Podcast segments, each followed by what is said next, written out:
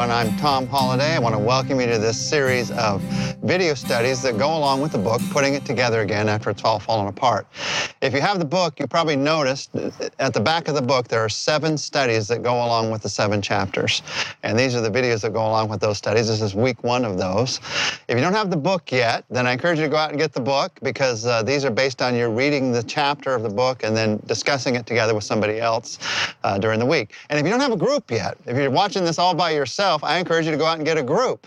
Of course, you could watch it by yourself, and hopefully, God will give you some encouragement. But the greatest encouragement comes when you're studying this with other people. So if it's just one other person, even in your family, at your work, at your school, in your neighborhood, just grab one other person in your church and walk through this together and let God encourage you together through this. So this is week one. We're going to talk together in this week about how you and I can be encouraged to be rebuilders. In the book, we're looking at Nehemiah as the example of a rebuilder and walking through the book of Nehemiah. What I want to do in these seven weeks is actually take a look at some other places in the Bible where you see people who are rebuilders or principles about rebuilding, because there's principles all through the Bible about rebuilding. And th- these studies give us a chance to look at some of those. The other great book in the Old Testament about rebuilding, if you look at a whole book, is really the book of Ezra. In the book of Ezra, we're told about Zerubbabel rebuilding the temple in Jerusalem, which happened about 100 years or so before Nehemiah goes to rebuild the walls of Jerusalem. So you get some of the same principles of rebuilding in Ezra as you get in Nehemiah. This week, just to begin, I'd like to focus on two simple verses from Ezra and just draw some truths out of those about what it means to be a rebuilder. First, Ezra chapter 1, verse 5 says this. Then God stirred the hearts of the priests and the Levites and the leaders of the tribes of Judah and Benjamin to go to Jerusalem and to rebuild the temple of the Lord. Now, notice that phrase God stirred the hearts. What does that feel like? When God stirs your heart, what does it feel like? It's this, it's this inner motivation to do something that is good and godly. Whenever you have an inner motiv- motivation to do something good and godly, it's almost always God stirring your heart. And so you chase after what God wants to do in your life. You might write this down. Rebuilding happens when God stirs someone's heart. Rebuilding happens when God stirs someone's heart. So that's why the heart needs to be stirred. You're in this group you're, you're watching this right now. You picked up this book because God has stirred your heart. So you're considering what it means to rebuild. One of the questions in the group guide that you're going to be looking at together this week is the simple question What is it that you want to put together again? Well, even as you answer that question, you're going to be taking a look at where has God stirred your heart? Where has God spoken to your heart about the possibility of rebuilding in your life? It starts with God stirring your heart. And then the other verse I want to take a little bit longer look at is Ezra chapter 3, verse 3. That verse says this Even though the people were afraid of the local residents, they rebuilt the altar at its old site. Then they began to sacrifice burnt offerings on the altar to the Lord each morning and evening. Notice, even though they were afraid, they rebuilt the altar.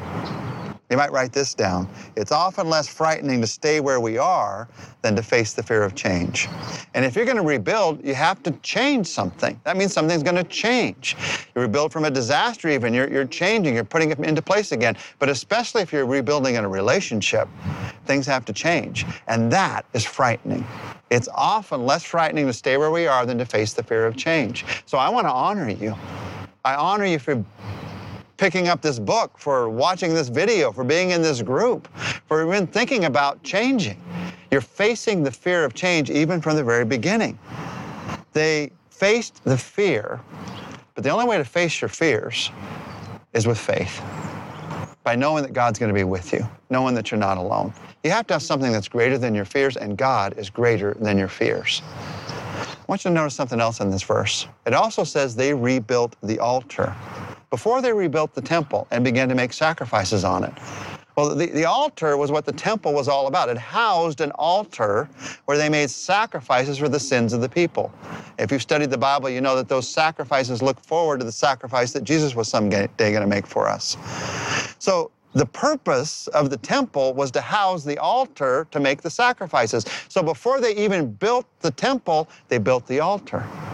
They began with the purpose for which the temple was going to be built. They built the altar before they built the temple. And they also built the temple, we find out, before they rebuild the walls. When you think about what needs to be rebuilt in your life, you got to think about what is what needs to go first. What's the purpose of what God wants to do? When you think about what God wants to do first and not what you want to get done first, then often you get things in the right priority. I often find when I want to rebuild something, I want to get it done fast. And so I rebuild what's easiest some, sometimes, not what's most purposeful not what's most, what is most important. But when you start to listen to God about rebuilding, He's going to motivate you to rebuild in ways that you might not have otherwise. Rebuild in ways that are going to last. They're going to have purpose. Not what's fastest, but what is most important. Not what makes me feel the best emotively, but what brings His purpose back the most powerfully. Now, when you take a look at how God wants to rebuild in your life, we've been reading this week, if you read in the chapter, about how to mourn, how to fast, how to pray.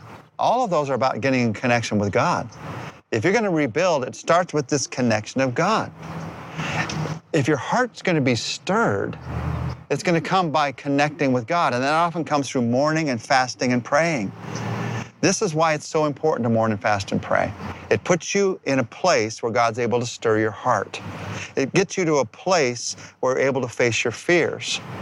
It puts you in a place of worship where you're able to put what God wants first and not what you want first. That all comes out of worship. So as you think about taking some time to mourn and fast and pray, I know to some of you, your personality is, no, I got to dig right in. I got to start rebuilding right now. But if you don't take time to listen to Him first, you're going to head off in a direction where you might get the project started, but it's never going to get finished. So take that time to connect with Him first. And as you do that, you're going to see some powerful things happen in your life. Now, before we end, I want to say a word to those of you that I know are hurting. Because I know when we talk about rebuilding, there's hurt. You may have had the loss of something. Some building has been lost. A home has been lost. You may have had the some loss of a, of a business, or it might be the loss of of a disappointment, something that's been lost in your life that you had hoped would happen, a dream. Maybe the loss in a relationship. There's pain in that. And I, I just want to let you know that God understands that. God cares about the hurt that you're going through. When God motivates and directs and empowers us to rebuild. It's not out of a heart of just saying, hey, I can do this and all, everything's going to be fine. No, it's out of a heart that God is hurting with you and for you. And God wants to bring His purpose back into your life. I want, to, I want to remind you, if you're hurting right now, of a verse that you may have heard from the Old Testament. Psalm 30, verse 5 says, Weeping may last through the night, but joy comes with the morning. The end of the story of your life has not yet been written. And the joy of heaven is coming. There's no doubt about that for all of us. But there are also joys that God has for your life on this earth. He has a purpose for your life. There's no loss, there's no mourning, there's no pain that can take away His purpose for your life. So you lean on that right now. And my prayer is that God will use you as a group together with each other to share the hurts in your lives in order that you can encourage each other in ways that you can begin to experience God's great strength for your lives, God's hope for your lives. So that's what I want to pray for as you start this time together. Would you let me pray for you? Lord, I pray for this group. It is my prayer that as they talk together about what we learned from Nehemiah, what we learned here from the book of Ezra, from other people in the Bible, that God, you would bring hope into our hearts. You give us the strength to rebuild. You give us the strength to see things happen that can only happen by your hand. I ask for miracles to happen in this group, beginning with the miracle of your presence, the miracle of knowing that you're with us through everything. And then out of that, bring every other miracle, all that you want to do, so you can show the world what you're like. We begin in this place, God, of quietness before you, asking you to stir our hearts. We ask it in Jesus' name. Amen. We'll enjoy talking the next few minutes in your group. I always encourage groups, don't feel like you have to get to every question that's on the list there. If you get one question that gets you talking, that's more than enough. So if somebody feels like, no, we got to get to every question, tell them, no, no, no, not every question, just one question that gets us talking about what can God do in our lives, that gets us encouraging each other about what can God do in our lives. Enjoy your group time together.